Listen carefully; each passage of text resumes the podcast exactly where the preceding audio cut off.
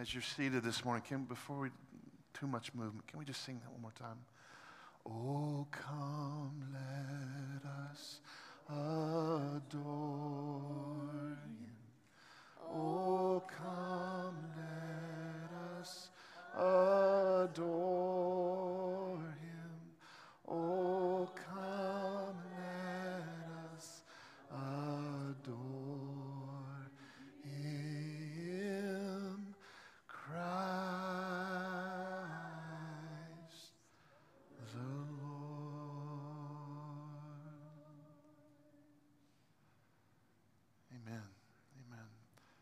Something special happens when we worship, right?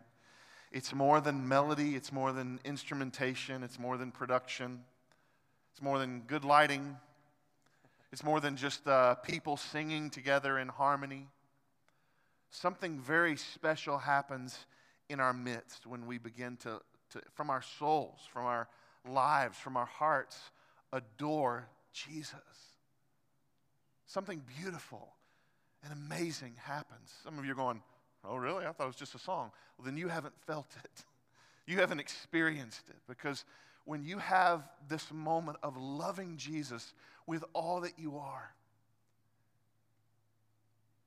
when you're at his feet as the wise men, bringing your life, bringing your family, bringing all that you have, God gives us this beautiful gift. Hopefully, you sense the presence of God.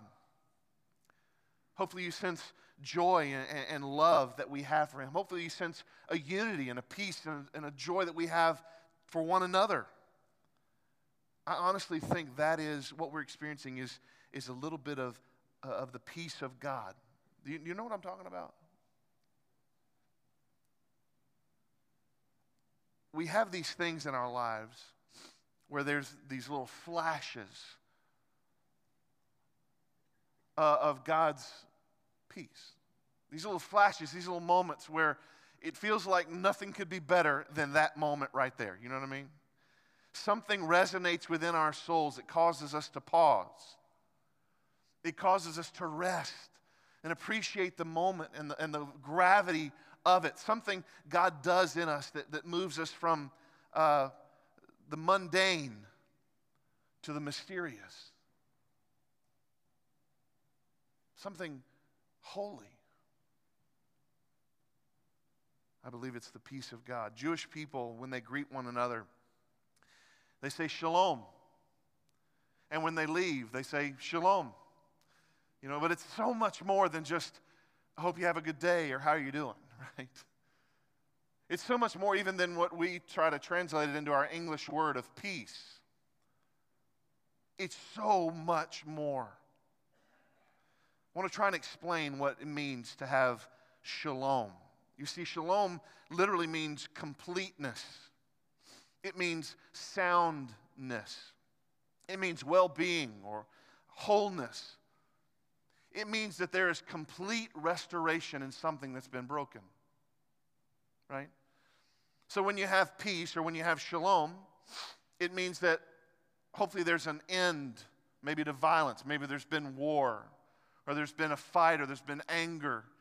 Well, if you have sh- shalom from that moment, then it means that you've been given peace. You've been, the end of violence has come.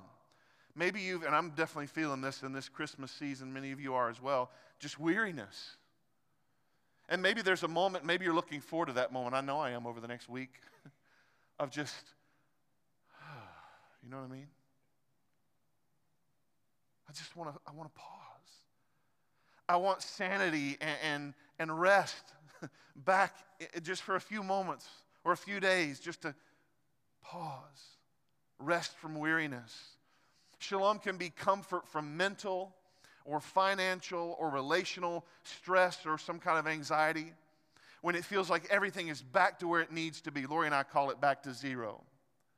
Right? When things aren't great in your marriage or great at work or great with your kids and, and God in His grace gives you shalom, it feels like, oh, things are better. Right? God gives us shalom in the middle of despair, in the middle of mourning. It's the ability to hope beyond this moment, beyond what I can see right now. That's shalom. Another word for um, shalom is to flourish. We don't use that word a whole lot. Flourishing. Uh, I want to get into that a little bit, but I want to kind of explain some, some moments of flourishing that I have. When I think about flourishing, I think of some places. I think about the Garden of Eden. Think about Adam and Eve, and, and they were living in a flourishing reality. Their relationship with one another was flourishing. Their communication was amazing. Their intimacy was incredible. Their connection to God was unbelievable. Everything about Adam and Eve, everything about the garden, everything about their work, everything about everything was flourishing. It was amazing. It was perfect. I think about heaven, because at some point, right, we, we get to celebrate this amazing place called heaven. And in heaven, relationships will flourish, and our work will flourish, and, our worship will flourish, and everything will be amazing. It'll be the definition of shalom. You know, I think God gives us, I mentioned this a minute ago, these little glimpses, these little flashes of shalom. I want to give you some examples because I want you to think about them and I want you to kind of go there this morning. I love coffee. Every single morning, I grind beans. So I have this routine. It's the first thing I do in the morning. I go and I grind beans in my little grinder and I put them in a French press and then I pour the water over the bean. It's, I love the whole process. It's just, it takes longer, I know, whatever, but it, it's, it's awesome. And the coffee's so much better. But anyway, you pour the water over the beans and then you have to let it steep, you stir. And then you, I, um, I make the coffee for my wife, and over the years, her coffee order has got exceedingly more difficult. Can I just say? I mean, I've got all this junk uh, finished with whipped cream, by the way. So I finished her coffee every single morning, and I take it to her, and I enjoy doing that. But my favorite thing is when she has a few moments to sit with me. And I sit in my chair, and she sits here on the couch, and everything is right with the world. And I can, we can just stop and I, I've gotten to this place where when that coffee touches my lips and I like it burning hot, I want it to, to, to hurt me. And, uh, and I taste it, and I, I everything just, I, I can silence everything. And my kids getting ready and blow dryers and things going, I can just silence everything and I can just put that coffee to my lips. And in that moment, I can just pause. And I've, I've learned to say, Lord, Thank you for this morning. Thank you for this day. Thank you for this coffee. And it's kind of just my moment of just peace. It's like a little glimpse of shalom. I get to talk with my wife. We get to share, and she's enjoying her coffee. And it's one of my favorite things in life. We love to go to the beach. And when we go to the beach, there's moments uh, at the beach, no kidding. You know, I'm, you already know I'm an emotional guy, but we go to the beach and we will be laying at the beach and I've watched my kids grow up at different times at the beach, and, and now they're pretty self you know, contained, doing their thing, playing or whatever. And maybe they're asleep or whatever the case may be, but I'm sitting there in my chair and I put my headphones in and I put some worship music on. And this happens, this is every year. At some point, by God's grace, I pray He continues to give me these moments. But at some point, I, am listening to worship music. I'm looking at my beautiful children, my beautiful wife. I'm looking at uh, the, the ocean, the sounds of the waves coming in and the wind. And I just begin to weep every year. There's something unbelievable about the beauty of that place and about the beauty of that moment. And I just, I try to hang on to it for a second. And I try to let it affect me down to my core. And I try to let that shalom be my reality just for a moment. I think moments of worship can be moments of shalom. I wasn't expecting it this morning. We're singing, and my hands are raised, and, and the team was singing a song I didn't know, so I wasn't singing it. I'm looking at the words, and it's beautiful. I'm letting it wash over me. And uh, I like to sing, and I'm, pretty, I'm a pretty early adopter to sing songs, right? But evidently not as early as my dad. Because I'm not singing and I'm holding my hands up, and my dad's singing the song I don't know from behind me. And I didn't realize my dad would be leading me in worship this morning, singing the song he didn't know, but he sings out in worship. And that was a little bit of shalom. A couple of days ago, my daughter was in a choir program. She sat at the side, and there's a whole choir up there. Um, but it wasn't Daisy, it was Jovi. but Jovi was sitting at the side over here, and I, I just found myself just smiling at her and looking at her, so in love with her, so proud of her, so thankful for her. And there's these moments when I look at my family and I just, I just feel this shalom. This unbelievable beauty and gratefulness to the Lord that He's given me, my family. There's moments of satisfaction and contentment where I'm not worried about how much money I make or, or my job or my uh, future. And I've stopped striving just for a few moments and I can just be content in what God has done and is doing. And I feel a little bit of shalom. There's moments, even this year, that have been so powerful as we have grieved the loss of my mom, of God's shalom. My dad gave me a heads up that the card was coming, and I appreciate the heads up. But my mom, in her Alzheimer's, she the last few years she'd write more than one card for Christmas to each child. And my dad had the, uh, the wherewithal to, to watch this and notice this, and he grabbed the cards that were extra. And he sent me a card this Christmas from my mom. Again, thanks for the warning, Dad. Um, that was a moment of shalom. It was a moment of remembering. And I, I wasn't sad. I looked at the card and I, I can't tell you how many times I rubbed my fingers over the lettering that she wrote just to see if I could feel where she wrote, We hope you have a wonderful Christmas. We love you, mom and dad. But I can't tell you how much joy that gave me, that card gave me. We have these moments. Do you know what I'm talking about? Are you resonating with me? You're holding a little bit of shalom right there, right? There's these moments where it seems like life couldn't be better, like your heart couldn't be more full. You don't deserve any of it, and yet God, in His goodness and His kindness and His grace, has given you something, and you just try to hold on to it, even as fleeting as it may be. God gives us hope in the middle of the chaos of our lives. You know, I was working on this message this week, it was on Tuesday, and I had a splitting headache. And I didn't want to work on this because I had a splitting headache. And the Lord said, Find some shalom. And this is what I mean. In the brokenness of our lives, in the middle of headaches, in the middle of cancer, in the middle of marital difficulties, in the middle of financial difficulties, in the middle of questions, in the middle of the junk of our lives, Jesus came to be born among the brokenness. He is God with us in the mess. And it was this perfect, beautiful moment where the Lord said to me, I know you got a headache, but I'm with you. And I smiled and I kept working. I kept pushing through. And I couldn't help but think about I don't know if you've ever seen pictures of these families, and uh, there's some in Brazil, there's some in, in Africa, there's different countries, and especially third world nations. I've seen it in Haiti, where there are whole families, there are whole groups of people, whole communities that make their living. They, they get their food, their sustenance from a trash heap. Have you seen that? Talk about humbling. Talk about something that will make you grateful for leftovers. When you realize there are people that make their whole life around a trash dump with their kids picking through to find copper and little pieces of metal and any kind of food that they can live off of.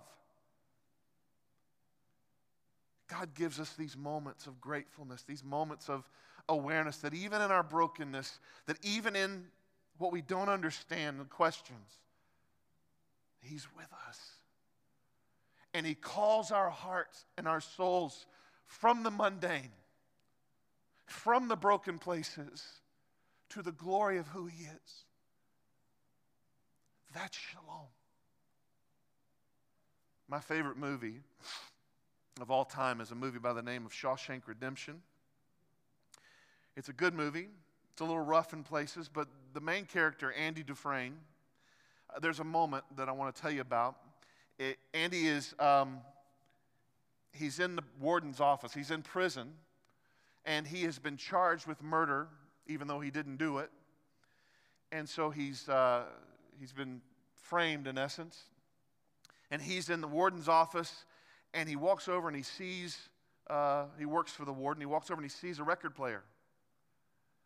And he looks around and finds some records, and he finds a record that's of an Italian aria, and he, he sees it, and it takes him back to his love for music. And he, he pulls the record out and he puts it on the record player, and they begin to sing this Italian aria. It's beautiful, and you can see him just trying to take the moment in, right?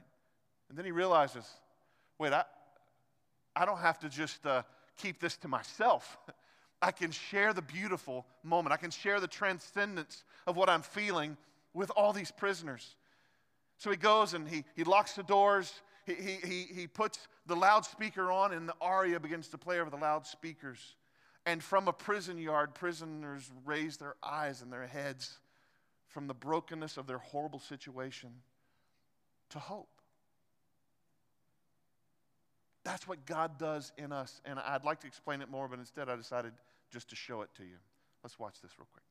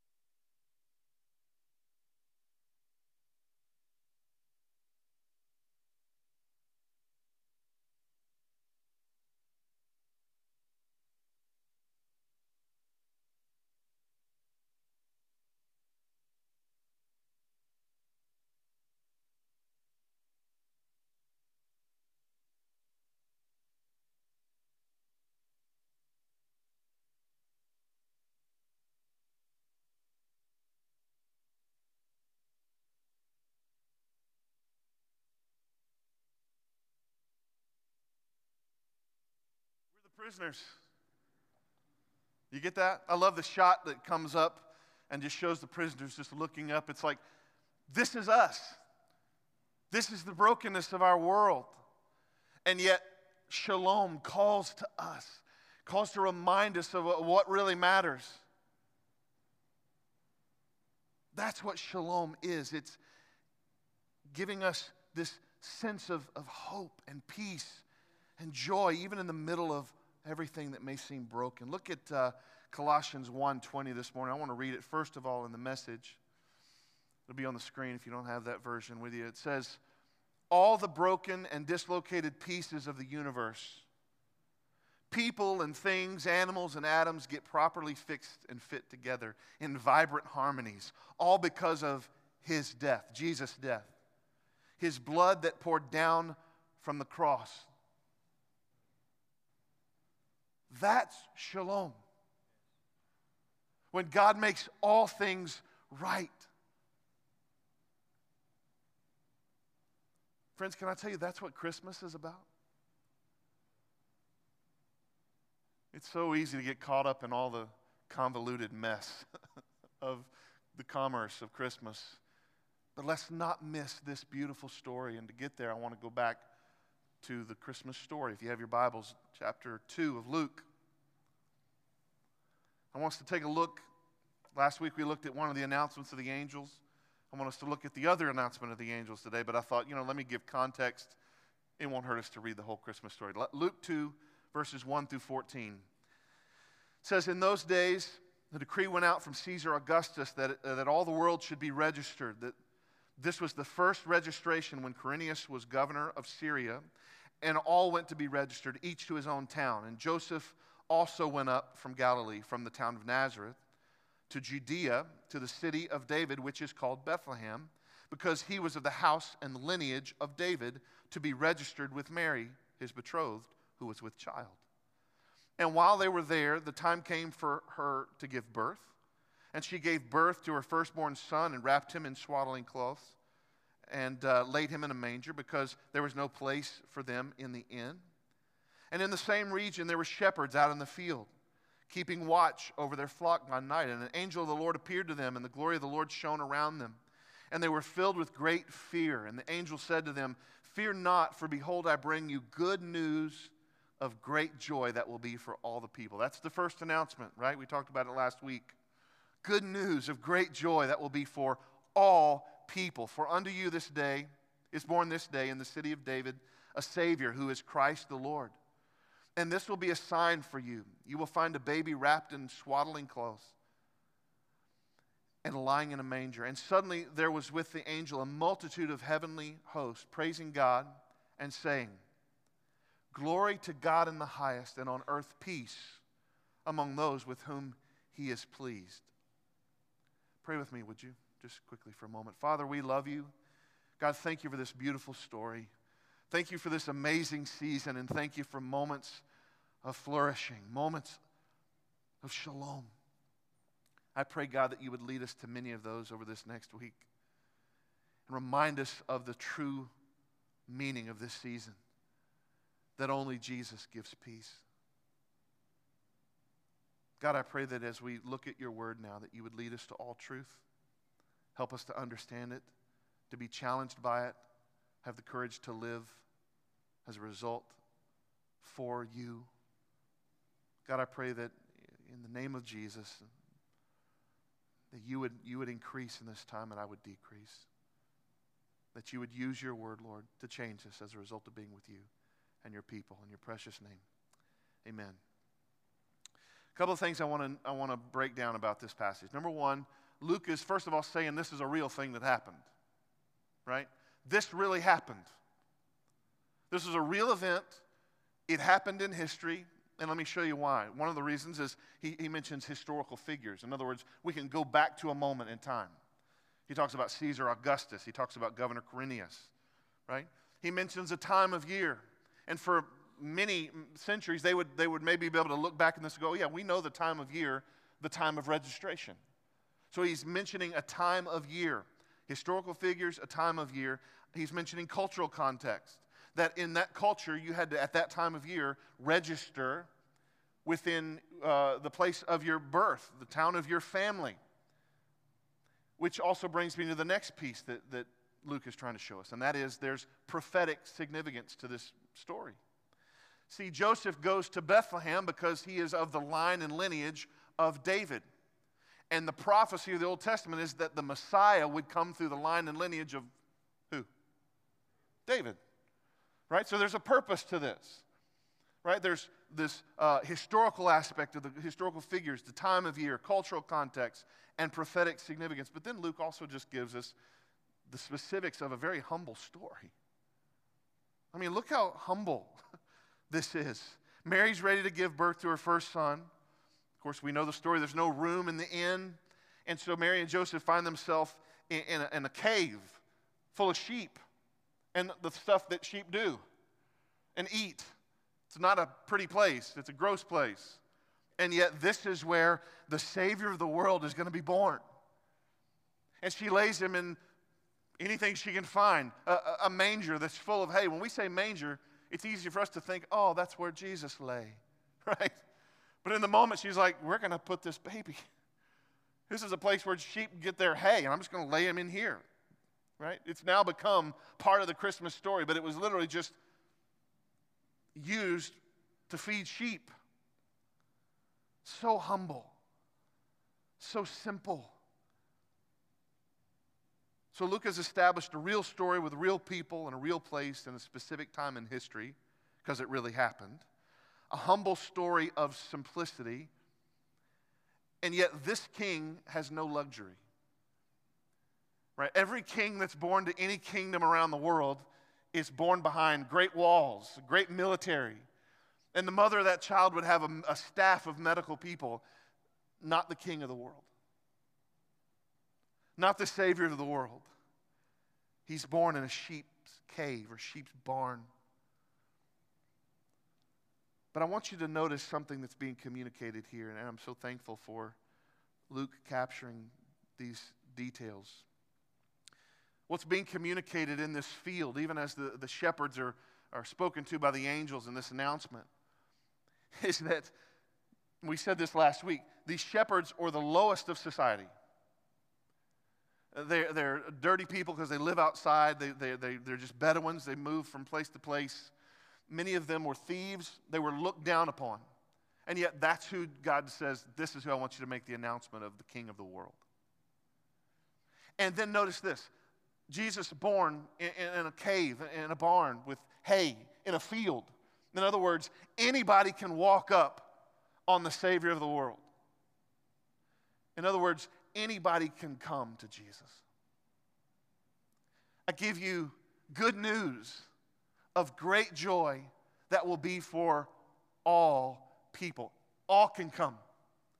Every nation, every tribe, every tongue comes to this Savior. It's the greatest news mankind has ever heard. The angel tells the shepherds that they'll find the Messiah, the anointed one right, in a manger. Said, You'll see a sign. In other words, if you find a baby in a sheep's barn, that's the Messiah because babies aren't born in those places, right? You don't go, hey, we're going to have a baby. Where's the closest barn? Where's the closest cave where there's a bunch of sheep and manure? No, not the best place to have a baby. And so this is the sign. When you see a baby in a place like that, that's the Messiah. So they, they come but at, right after this announcement, the, the text tells us there's a single angel giving this first part of the announcement. And then, I don't know if it's behind him, around him, I don't know if it's back in the sky, I don't know, but it says a multitude of angels appears. Almost like, I think of stage lighting, almost like the lighting just appears on this great cloud of witnesses, this great group of angels, the heavenly host. And I want us to, to look at what they have to say this morning. Verse 14, it says, Glory to God in the highest, and on earth peace among those with whom he is pleased. So there's two important realities of this announcement this morning. Number one, glory to God in the highest. That's the first one. Isn't that interesting? This announcement of the Savior of the world, and, and they don't get right to the announcement of the Savior of the world, right? They're like, they're saying, Glory to God in the highest is the first thing the crowd says of, of angels. And the reason they say that is because God has been faithful to accomplish his promise. John tells us in Revelation that the Lamb of God was slain before the foundations of the world, right? Remember that? The Lamb of God, Jesus, was slain before the foundations of the world. What that means is God had a redemptive plan to save a people he hadn't created yet. Go with me for a minute. God had a plan as sovereign as he is. And now the angels see the plan coming to fruition. And they're going, Glory to God in the highest. He keeps his word. God is faithful in all that he does. He's the only one who receives glory. He's, he's in the highest heaven. That's what that means. Glory to God in the highest. He is the most holy. There is none beside him. He deserves all of the glory because this is the God who so loved these humans that he would send his only son to die for them. Glory to God. He receives glory. I, I, like the way Paul says to Titus in chapter 3, verse 4 But when the kindness and love of God our Savior appeared, he saved us, not because of righteous things that we had done, but because of his mercy. There's a beautiful moment with Jesus just before he's arrested, John 17, where he, he turns his attention from his disciples to his Father and he begins to pray this beautiful prayer.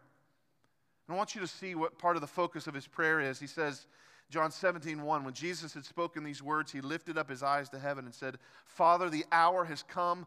Glorify your Son, that the Son may glorify you. This is just before he's arrested and crucified. What I want you to see is that in Jesus' birth, the angels give glory to God, and in Jesus' death, he wants to give glory to God. Glory to God in the highest. Second message of the angels is this peace on earth with whom he is well pleased, right? Peace on earth with whom he is pleased. Now, I don't know about you, but at this time of year, in Christmas cards and all these places, really what we hear is glory to God, peace on earth.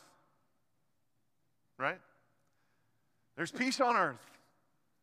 And I have to say, because Jesus has come, amazing things have, have happened. The world has changed from Jesus uh, coming to the world. He's changed his people. The light of, of the Lord has come into the darkness of our world. The, the Christmas song says, and a weary world rejoices. And it does. People who know Jesus ha- have made this world a better place. You know, when you study theology, there's a, there's a term in theology called uh, common grace. The Bible uses a verse to, t- to explain it a little bit when it says that the rain falls on the just and the unjust. In other words, the rain falls on people who know and love Jesus, and the rain falls on people who don't know and love Jesus. It's a blessing to those who don't know Jesus. It's a common grace, it's, it's a good thing. So, since Jesus has come, he's changed the lives of people. Amazing things have happened in our world. Do you realize we wouldn't have hospitals, orphanages, feeding programs, libraries, universities, that there's aspects of our government science, art, architecture, music, and many other things that have been formed by the systems we see in the Bible, by God's creation or God's people. It's all been informed by God and Jesus coming to this world. But the reality of this statement by the angels is that we have to finish the statement. It's not just peace on earth, it's not just a common grace. Oh, everything's perfect now. No, there's peace on earth with whom he is pleased. Right? Glory to God in the highest, and on earth peace among those with whom he is pleased. So, who is he pleased with? I hope it's me. I hope it's you, right? Who is, who is the Lord pleased with? Well, I want you to know when we look at this, the word shalom that is used here uh, on earth, shalom, among those with whom he is pleased, is synonymous with the word salvation. God is pleased with people who know him. God is pleased with people who have been saved and changed by his grace. If you know the Messiah, if you, you believe in him, this Savior who is the Christ, which is the Greek word for anointed one or Messiah. You believe in him, he's changed your life, then God is pleased with you. Jesus has restored. Remember, I talked about shalom. The meaning of shalom is restoring something that has been broken and bringing it back to completeness, to wholeness. That is what Jesus has done on the cross. He took a broken relationship that mankind had with himself. He sends Jesus to bring peace, to bring shalom, and he restores a broken relationship with himself. I want to go back to Colossians 1:20, but this time I want to look at the ESV. It says, "And through him he reconciled to himself all things, whether on earth or in heaven, making peace by the blood of his cross. That's what Jesus has done. Jesus has brought shalom. He's brought reconciliation. He's brought restoration of a broken relationship by the blood of his cross. I think we also have to notice that the angel, when he makes this announcement, he says that Jesus is both uh, a Savior, born Christ the Lord. Notice that? Christ, Messiah, the Lord, Master. See, Jesus is not just Savior sometimes in our lives, and then later on we hope we can make him Lord. No, he's Savior and Lord. At his birth, at his death, at his resurrection in our lives. There's no uh, dichotomy there. Here's the big question How do you please God? Now, I, do, I just have to pray a prayer because I did that at camp 10 years ago, so I must be good, right? Now, how do you, how do you please God? Look with me in Hebrews chapter 11, verse 6. It says, Without faith, it is impossible to please God. For whoever would draw near to God must believe that he exists and that he rewards those who seek him. So the first thing we have to see is if we're going to please God, we have to have what? Faith. We will not please God without faith. Do you have faith? Do you believe that Jesus is the Messiah? Do you believe that He came to this earth to bring peace, to, to restore this broken relationship that God had with mankind? Do you have that faith? Because it's impossible to please Him, to have His peace apart from having faith. We got to have faith. I love the story uh, of, of Jesus in John chapter 6. Jesus had just fed the 5,000. And of course, the people are incredibly impressed. The, the Bible tells us 5,000, but that's men. So it could have been 10 or 12,000 people in total. And they're so impressed that they're wanting to follow Jesus. And so Jesus gets on a boat and he goes to Peter's hometown, Capernaum. And these, some of the people jump in boats and they follow him to Capernaum. Jesus sees them and he says, What are you guys doing here? Jesus literally says to him, You just want some more food. And then he says to him, Don't work for food that will perish. He said, Work for food that, that will last for all eternity. And what Jesus was trying to say is, I'm the bread of life.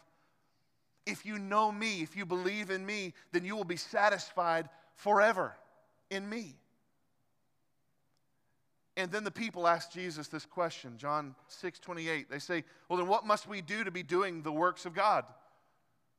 You said, don't, don't work for bread that perishes. What do we must do for the works of God? And Jesus' answer is this This is the work of God that you believe in him whom he has sent. That's the work of God. He wants us to believe. Who will receive this peace that Jesus has brought to the earth? Those who have faith in him, those who believe in him. And if we believe, if we know him as our Savior, he truly brings peace. 700 years before his birth, Isaiah makes a prophecy in Isaiah 9 6. Love this verse, especially at this time of year. For to us a child is born, to us a son is given, and the government shall be upon his shoulder. That just means he's in charge of everything. And his name shall be called Wonderful Counselor, Mighty God, Everlasting Father, Prince of Peace. That's what Jesus does. That's who he is. He's the Prince of Peace. 500 years before Jesus' birth, Zechariah makes a prophecy that you'll be familiar with, something we talk about a lot around Palm Sunday and Easter. Zechariah 9 9 says, Rejoice greatly O daughter of Zion. Shout aloud, O daughter of Jerusalem. Behold, your king is coming to you, righteous and having salvation is he, humble and mounted on a donkey, on a colt, the foal of a donkey. Right? Palm Sunday. We talk about this at Palm Sunday. This is when the, the, Jesus sends the disciples ahead and they get the foal of a donkey. And Jesus rides on that donkey from Bethany down to Jerusalem. Remember? And the people are laying down palm branches and they're singing, Hosanna, Hosanna in the highest. And see, their hope in that moment is that Jesus is Messiah, the, the one who's going to revolt against the Romans.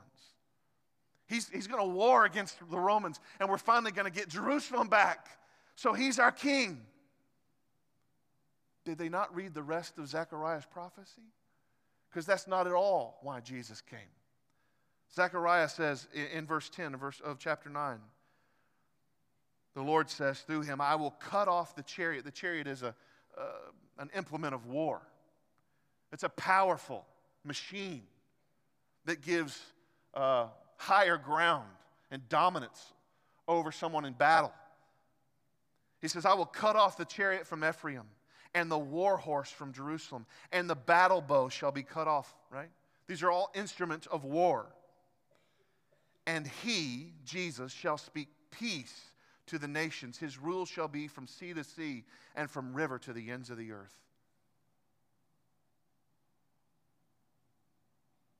So when Jesus is not that revolutionary that's going to fight against Rome, those chants of Hosanna in the highest turn to crucify, crucify. Because he didn't come to bring war, he came to bring peace. See, the world is full of noise, it's full of violence, it's full of chaos and brokenness, and all of us know it all too well. But for those of us who know Jesus, for those of us who have faith, who believe, then we have been given this unbelievable gift of a restored relationship to God. We have been given this opportunity. We talked a little bit about it last week that when we know Jesus, he, he begins to grow these qualities in our lives love, joy, we talked about last week. The very next one is peace. God begins to, not only has He come to, to make peace with us and God, but He comes to create peace in us, to be instruments of peace. And we can offer this peace to the world.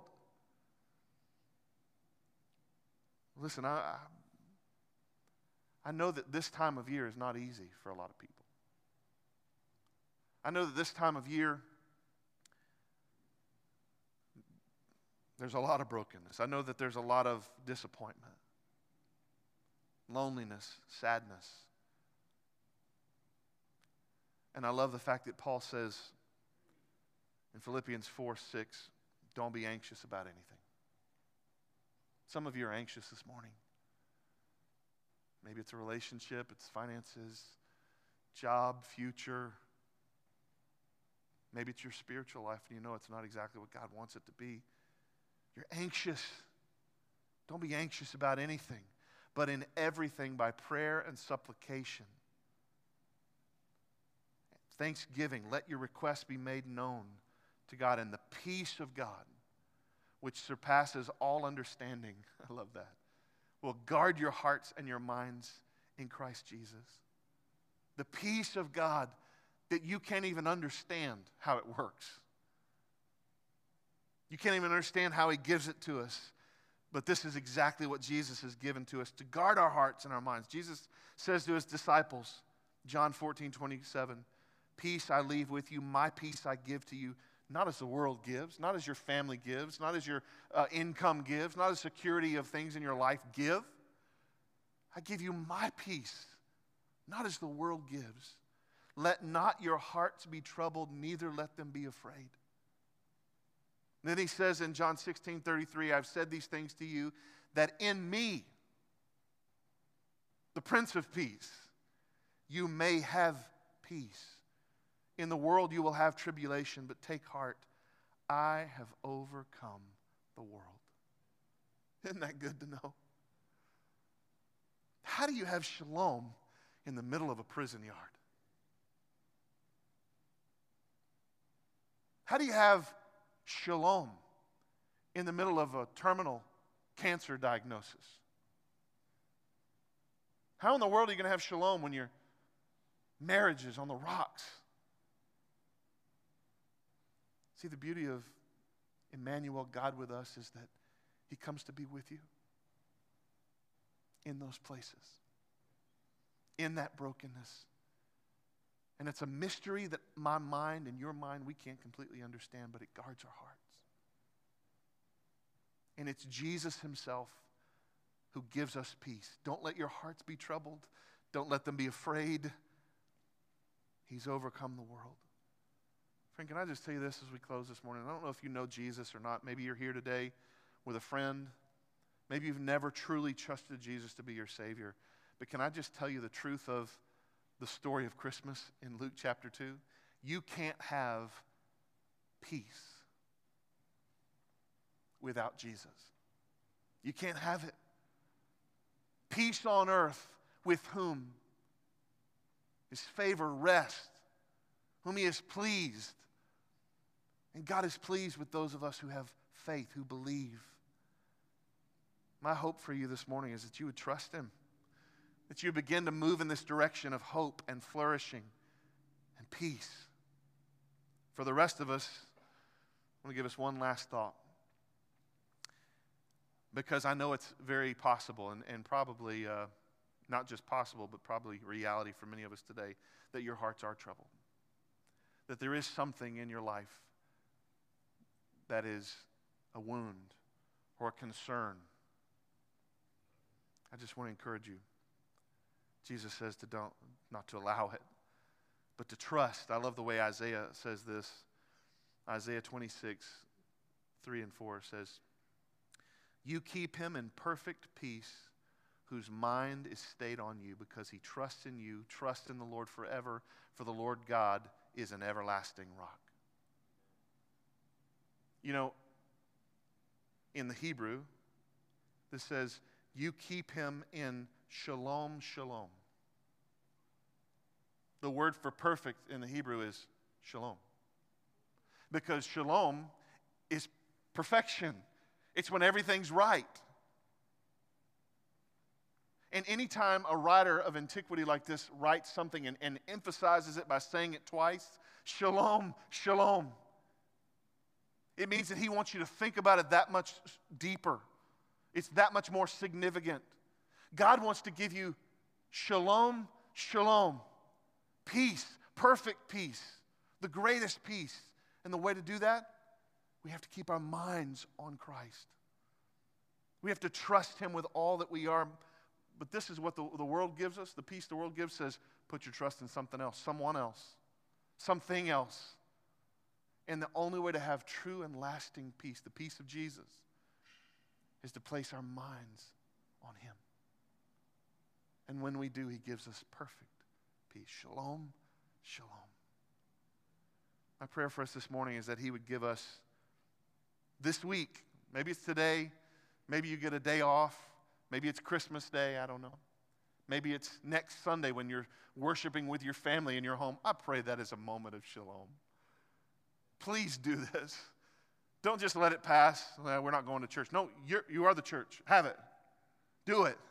Be intentional. And I promise, if you will enter in, if you will draw near to the Lord, He will draw near to you, and you will have a moment of perfect peace. And it'll be something you remember for the rest of your life. Your kids will remember, that was amazing. My prayer for us this morning and for the rest of this week and for this Christmas season is that we would have these moments of shalom. I pray for moments with your family. I pray for moments of good coffee. I pray for moments of good memories. I pray for moments of worship. I pray for moments with Jesus that change your heart. That you enter into this space intentionally to say, God, I'm trusting you, the Prince of Peace, to meet me at every place of need that I have. And watch what he does because he is an everlasting rock. He is to be trusted. Amen? Pray with me this morning. Father, God, we love you so very much. We're so grateful for your kindness. We're so grateful for this beautiful story of redemption. That you would send Jesus to reconcile this broken relationship that we had with you. Lord, we sinned, we were separated from you, and Jesus came to bring shalom. He came to bring restoration, He came to bring peace, He came to make everything right. And Lord, you're so good that even in our brokenness in the middle of the prison we live in called earth, still surrounded by sin, still surrounded by um, unmet desires and fears and struggles and pain and mourning and loss and devastating injury. You call us to your glory to stop, to be still and know that you are God. You call us to look up.